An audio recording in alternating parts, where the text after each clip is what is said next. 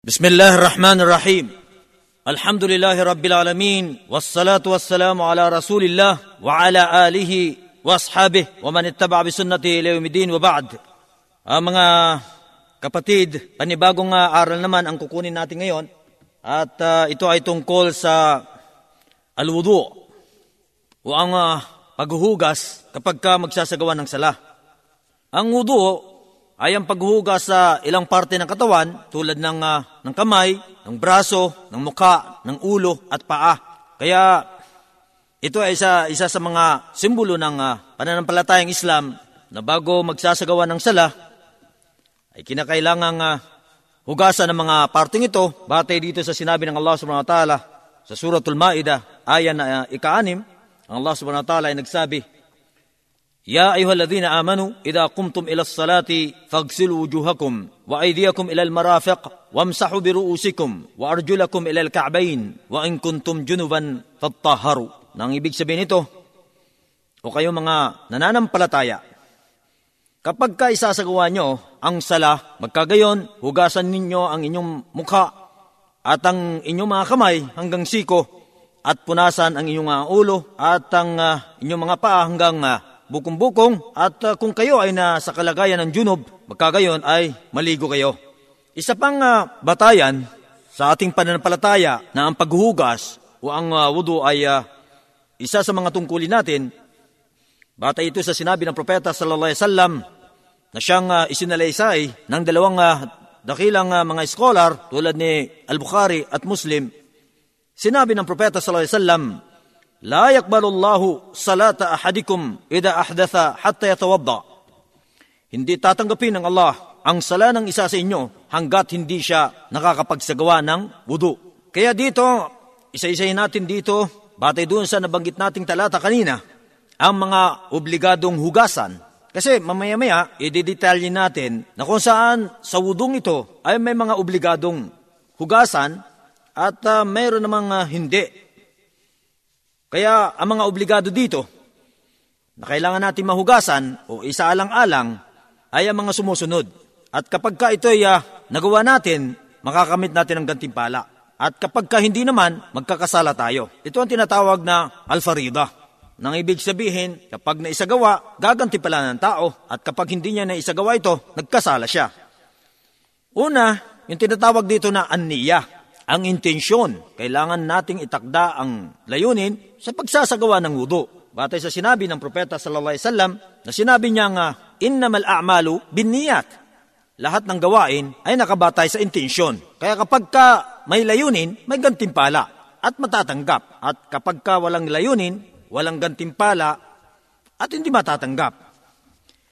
Pangalawa sa mga obligadong uh, hugasan, o di kaya ikalawang obligado sa pagwudo, ay ang paghugas sa, sa mukha, buong mukha. Pangatlo, ang paghugas sa dalawang kamay. Pang-apat, ang pagpupunas sa ulo. At ang panglima ay ang pagpupunas sa mga paa. Ang patunay nito, ayon na rin sa nabanggit natin kanina na talata na sinabi ng Allah subhanahu wa ta'ala, Ya ayyuhalladhina amanu idha qumtum ila salati faghsilu wujuhakum wa aydiyakum ila al-marafiq wamsahu bi ru'usikum wa arjulakum ila al-ka'bayn.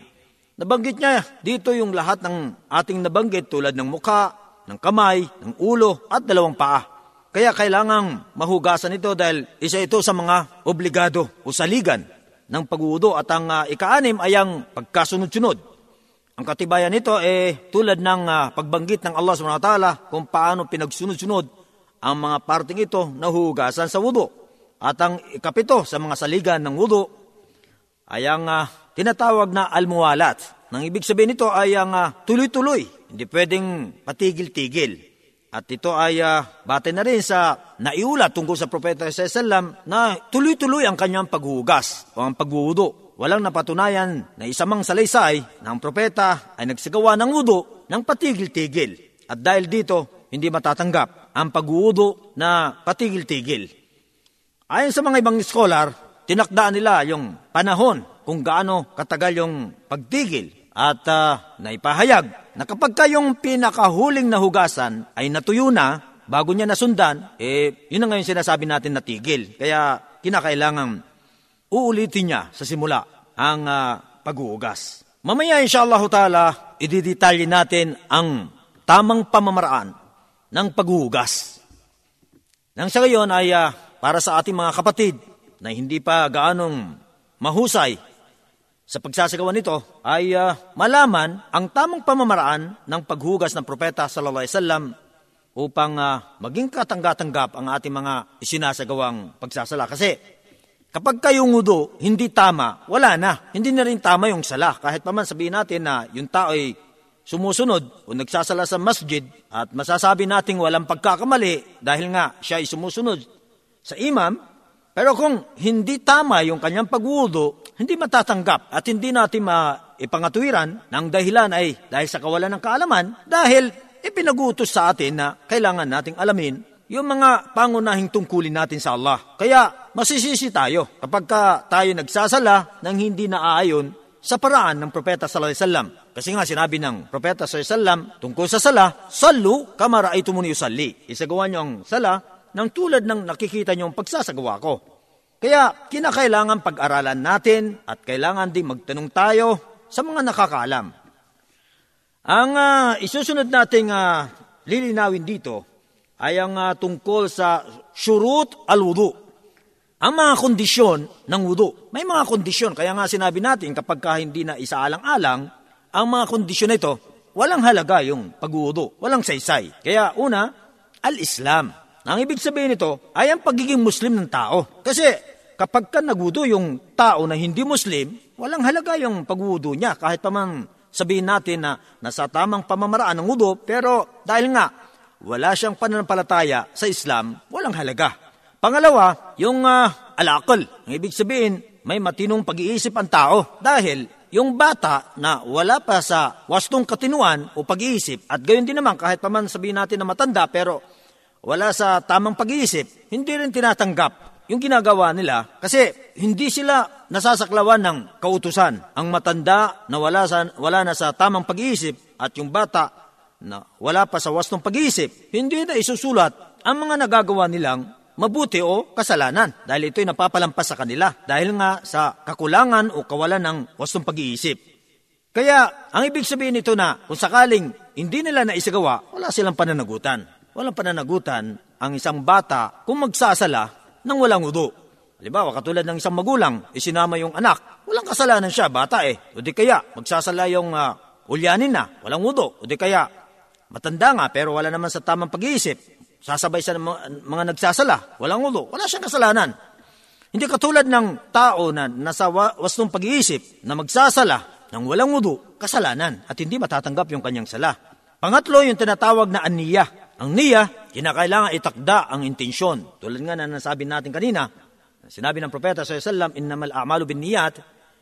Kaya kapag ka ang isang gawain, o itong uh, wudu na ito ay uh, hindi natin na itakda ang ating intensyon o layunin sa pagsasagawa nito bilang pagsunod sa Allah subhanahu wa ta'ala, hindi matatanggap yung wudu. Kaya wala ring halaga yung sala kung sakaling nakapagsagawa ng sala na hindi maayos ang kanyang wudu. Pang-apat, kinakailangan yung intensyon na ay uh, mananatili hanggang sa pagtapos ng wudu. Kasi kapag ka natigil yung kanyang intensyon, halimbawa, katulad, nasa kalagitnanan siya ng pagwudo niya, eh naisip niya o naisa puso niya na ititigil niya dahil meron siyang dapat gawin. Dito, sira yung wudu. Kaya ang ibig sabihin nito na sinasabi natin pang-apat na kondisyon ng wudu, mananatili yung kanyang intensyon sa pagsasagawa ng wudu hanggang sa katapusan ng kanyang pag-uudo. Ang pang uh, lima ay ang uh, paglilinis. Kailangan natin maglinis ng tubig o di kaya kung walang tubig, yung mga matitigas na bagay tulad ng papel o di kaya tissue at uh, mga katulad nito. Pero mas mainam talaga yung tubig kung pwedeng gamitin at may tubig. Hindi kasi matatanggap yung wudo. Halimbawa, umihi yung tao, hindi siya naghugas ng tubig. Eh, kahit patama yung pagwudo niya, hindi matatanggap. O sasabihin natin, wala nga tubig. Eh, mayroon naman papel, o di kaya tissue. Hindi siya nagpapel, at hindi siya gumamit ng tissue. Hindi matatanggap. Kasi kinakailangan may isaalang-alang natin yung kalinisan, kalakip ng ating pagsasagawa sa mga ganitong uri ng mga gawain. Uh, ikaanim yung uh, kalinisan ng tubig. Kailangan malinis yung tubig. Hindi pwede yung uh, maruming tubig. Katulad halimbawa, yung tubig, eh may amoy na, mabaho. Dahil nga, may nahulog na daga. Hindi na pwedeng gamitin yung tubig na yun, marumi na yun. Hindi kaya, katulad, halimbawa, nagbago na yung kulay, hindi kaya yung lasa. Itong mga katangian ng tubig na ito, na kapag ka ito'y na, nagbago, hindi na pwedeng gamitin yung tubig. Kasi, ang kailangan yung, yung likas na tubig eh. Tulad ng uh, tubig ng dagat, ng, ng ulan, ng balon, ng ilog. Alam natin kung ano yung kalikasan nito eh.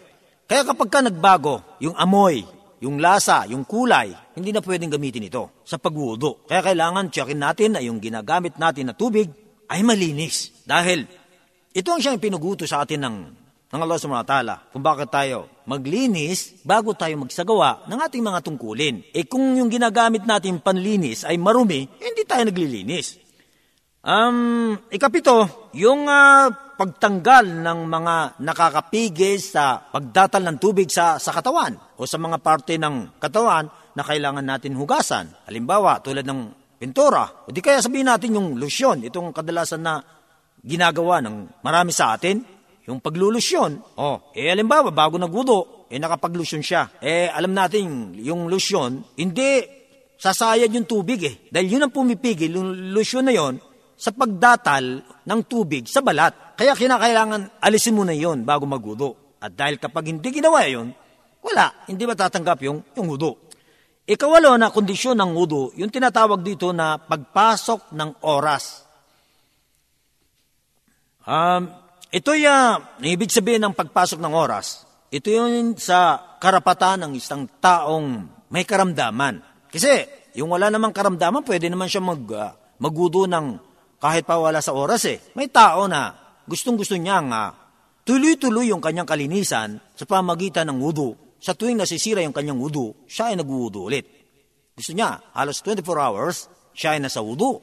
Pero tinutukoy natin dito na isa sa mga kondisyon ng pagwudu ay yung uh, pagpasok ng oras at ito ay sa karapatan ng isang taong may karamdaman na lagi nang may problema ang kanyang kalusugan. Katulad halimbawa, yung isang lalaki o babae na lagi nang may lumalabas sa kanya na marumi, eh kailangan pagpasok ng oras, sigurado niyang maglinis siya at magudo.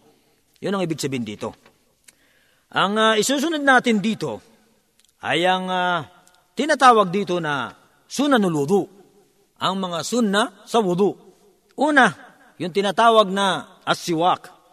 Yung, uh, yung siwak, dito natin ito nakikita sa mga Arabo. Yung parang ugat ng kahoy na ginagamit nila sa paglilinis ng, ng ngipin o ng bibig. At ito ay isa ito sa mga magagandang gawain sa Islam. Dahil ang propeta sallallahu alaihi wasallam ay nagsabi, Laula an asyukka ala ummati, laamartuhum bisiwak inda kulli salah. Kung hindi lang maghihirap ang aking mga tagasunod, tiyak na ipag-utos ko sa kanila ang siwak sa bawat sala. At uh, sa ibang uh, salaysay na nayulat ni Ahmad, ganito ang pagkakapahayag, La amartuhum bisiwaki ma'a kulli wudu. Ipag-uutos ko sa kanila ang siwak sa bawat pagsasagawa ng wudu. At dahil sa pag-uutos ng Propeta sallallahu ito ay uh, naisaalang-alang bilang karagdagang sunna o kabutihan sa Islam. Na kung sa panahon natin ngayon, mas mainam na bago magudo ay maglilinis ng ating bibig. Kung mayroon yung siwak, mas mainam kasi kasama yun, ibada yun eh. Pero pagka yung katulad ngayon, yung sipilyo, okay rin yun. Pero hindi ito matutumbasan yung siwak. Dahil yun mismo ang naipahayag. Pero kasama sa kabutihan ng pagwulo ay ang magsipilyo, maglinis ng, ng bibig. Pangalawang uh, mga sunna sa wudu ay ang pagbigkas ng bismillah sa umpisa ng pagwudu. Dahil ang propeta sa Islam ay nagsabi, La salata liman la wudu ala, wala wudu'a liman lam yadhkur ismallah alay. Ang ibig sabihin nito, Walang sala ang tao na hindi nakapagwudu at uh, walang wudu ang tao kapag ka hindi niya nabanggit ang pangalan ng Allah. Ibig sabihin dito, ng walang wudu, walang wudu na tumpak, na ganap. Di naman ibig sabihin nito, wala talagang wudu. May wudu pero hindi kumpleto, hindi ganap. Kapag uh, hindi nakapag-bismillah sa umpisa, yung tao, bago magwudu. Kaya sinasabi natin na ang bismillah ay sunnah. Kung ito ay nasa labas ng kubeta dahil kung sa loob ng kubeta o banyo, hindi pwedeng sumambit ng anumang ngalan ng Allah subhanahu wa ta'ala. Pero sa labas ng kubeta, ito yung sinasabi natin na sunna. Sa loob, bawal.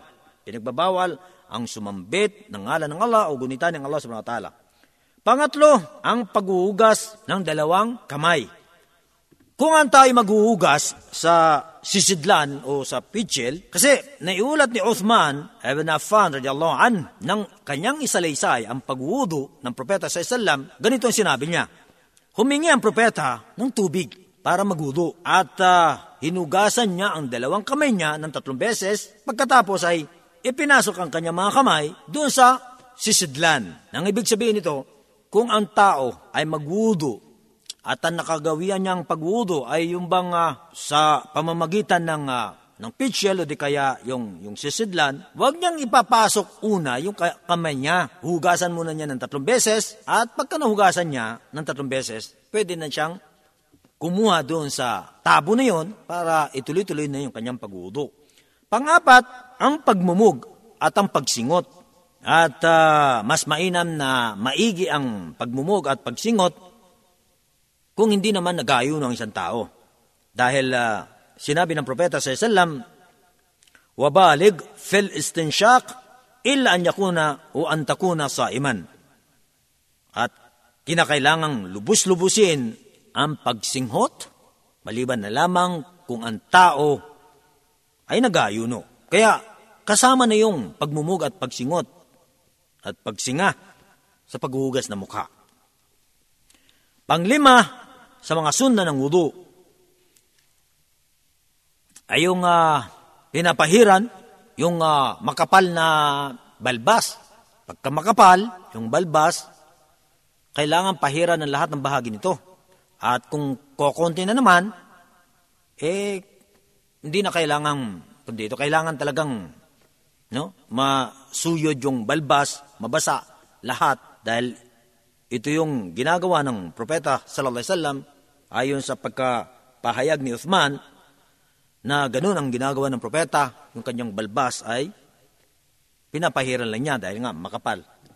Um, ikaanim, yung uh, paghilod ng uh, kondito, yung mga kamay at paa, hilurin yon. Dahil ang propeta sa sallam, sinabi niya, Ida tawadda'ata, fakhallil asabi'a yadayka wa rijlayk. Kapag ka ikaw ay nagsasagawa ng wudu, kailangan mong hilurin ng gusto ang iyong mga kamay, mga daliri, ng kamay at paa. Ikapito yung uh, lagi nang iuna yung, yung kanan bago ang kaliwa. Sa kamay at paa, dahil si Aisha, ang asawa ng propeta sa Islam, ay nagulat tungkol sa kaugalian ng propeta sa Islam sa lahat ng kanyang mga ginagawa, lagi nang inuuna ang kanan bago ang kaliwa. لحديث عائشة رضي الله عنها كان النبي صلى الله عليه وسلم يعجبه التيمم في تنعله وترجله وطهوره وفي شأنه كله متفق عليه lahat sa kanyang uh, pagsusuot ng sapatos, pagsusuklay, sa paglilinis, lahat ng kanyang ginagawa, inuuna ang kanan. Ang ikawalong uh, sunna sa paghuudo ay ang uh, ikalawang beses na paghuhugas at uh, ikatlo. Maliban sa ulo at tenga, ang lahat ng mga nabanggit natin ay hinugasan na ng tatlong beses, ang obligado lang doon yung isang beses. Yung pangalawa, sunna. Yung pangatlo, sunna. Kaya para sa katiyakan na nahugasan ng maigi ang mga parte na dapat hugasan, ginawang dalawa, tatlo, kasi may tao na hindi maagap sa kanyang paghugas eh. Kapag ka isang beses lang, hindi nahugasan yung lahat ng parte ng katawan na dapat hugasan. Kaya ginawang tatlo. Pero kung magagawa sa ng isang beses, mahugasan ang lahat, okay na. Pero mas mainam din talaga yung tatlong beses kasi ganun yung karamihan ginagawa ng propeta sa Islam. Ikasyam, yung uh, pagdua pagkatapos ng, ng wudu. Dahil sinabi ng propeta sallallahu alaihi wasallam, "Ma minkum min ahad yatawaddau fayusbigu al-wudu thumma yaqul أشهد أن لا إله إلا الله وحده لا شريك له وأشهد أن محمدا عبده ورسوله إلا فتحت له أبواب الجنة الثمانية يدخل min ayyuha siya rawahu Muslim wa Ahmad wa Abu Daud.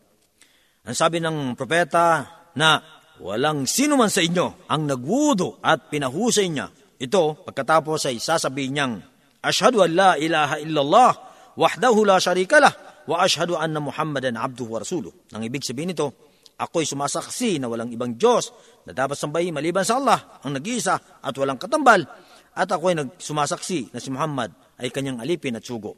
Maliban, nabubuksan sa kanya ang mga pintuan ng paraiso, ang walong pintuan, at siya ay malayang pumasok sa alinmang mga pintuang ito.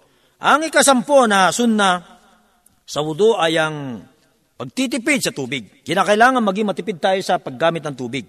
Katulad halimbawa, yung sa pagpuna sa ulo at saka sa tenga, mas maganda yung isang pagsandok lang ng tubig o pagsahod ng tubig, yung ulo at saka yung tenga. Kasi pagka iba na yung pagkuha mo ng tubig sa ulo, sa buhok, at iba rin yung sa, sa tenga, pagkaaksaya na yun. Pwede naman pagsabayin yun eh, ng isang pagkuha lang ng tubig, pagsahod ng tubig.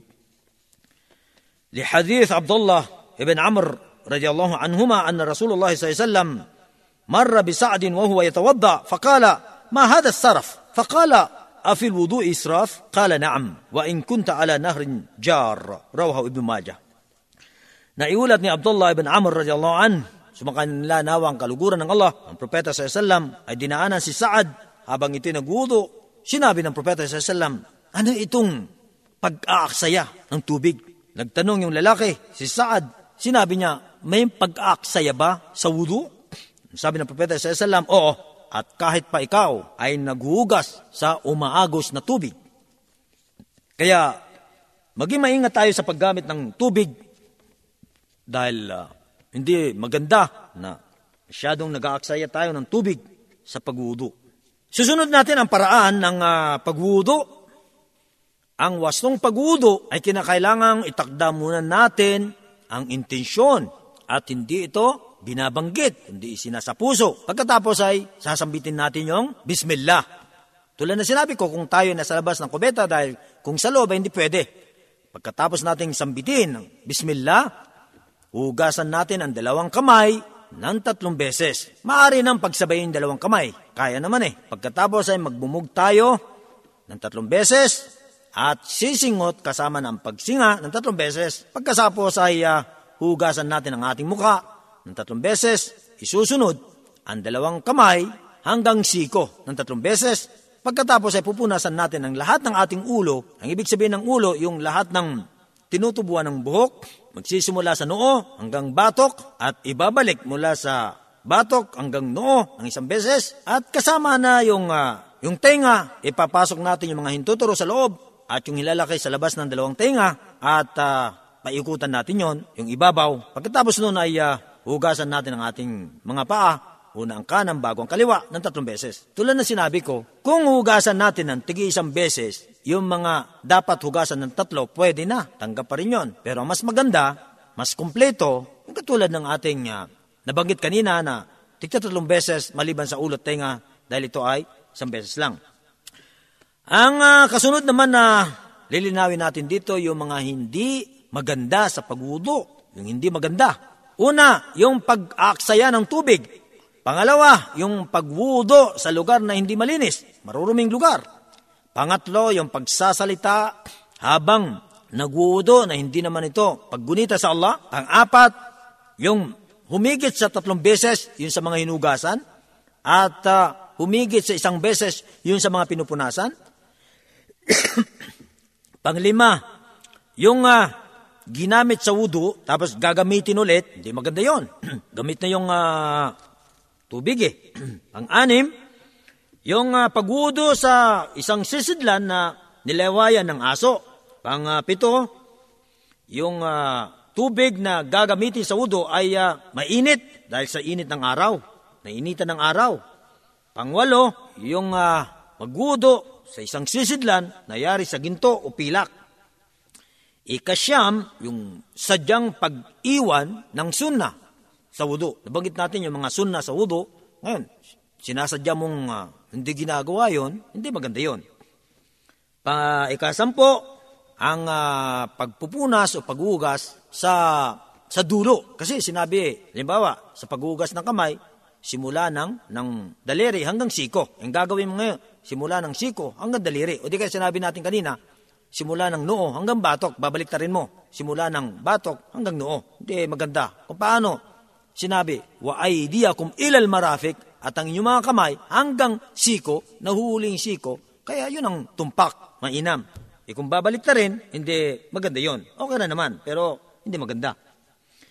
Ang uh, pinakahuling uh, aral natin dito sa wudu ay ang mga nakakasira sa wudu. At uh, ito ay isa sa mga napakahalaga na kailangan nating malaman at isaalang-alang. Dahil kapag ka nasira ang wudu, hindi matatanggap. Una, ang lumalabas sa masilang bahagi ng katawan, sa dalawang butas. Butas ng ari at ng puwerta, ano man ang lumabas dito, maging tubig, dumi, hangin, masisira yung wudu. Ay, ibig sabihin, pagka nautot yung tao, nasira yung wudu. Pag nagdumi, nasira yung wudu. Pagka umihi, nasira yung wudu. O anumang uh, lumalabas sa katawan, pangalawa, anumang lumabas sa katawan na marumi. Limbawa, may lumabas na maraming dugo sa katawan, sira yung wudu. Nagsuka ng ng husto ang tao, nasira yung wudu. Gayon din naman ang pagkawala ng malay ng tao, ng kanyang pag-iisip, sa pamagitan ng pagtulog o iba pa, masisira yung wudu. Kaya kailangan niya magwudu ulit kung kailan pagka oras na nagsala. Ikaapat, ang uh, paghawak sa masilang bahagi ng walang sapin. Maging sa harap at sa likod, ang ibig sabihin nito, ang ari at ang puwerta, dalawang butas na ito, masilang bahagi ng katawan, hindi pwedeng mahawakan ito ng walang sapin dahil masisira yung wudu. Kung may sapin, walang problema.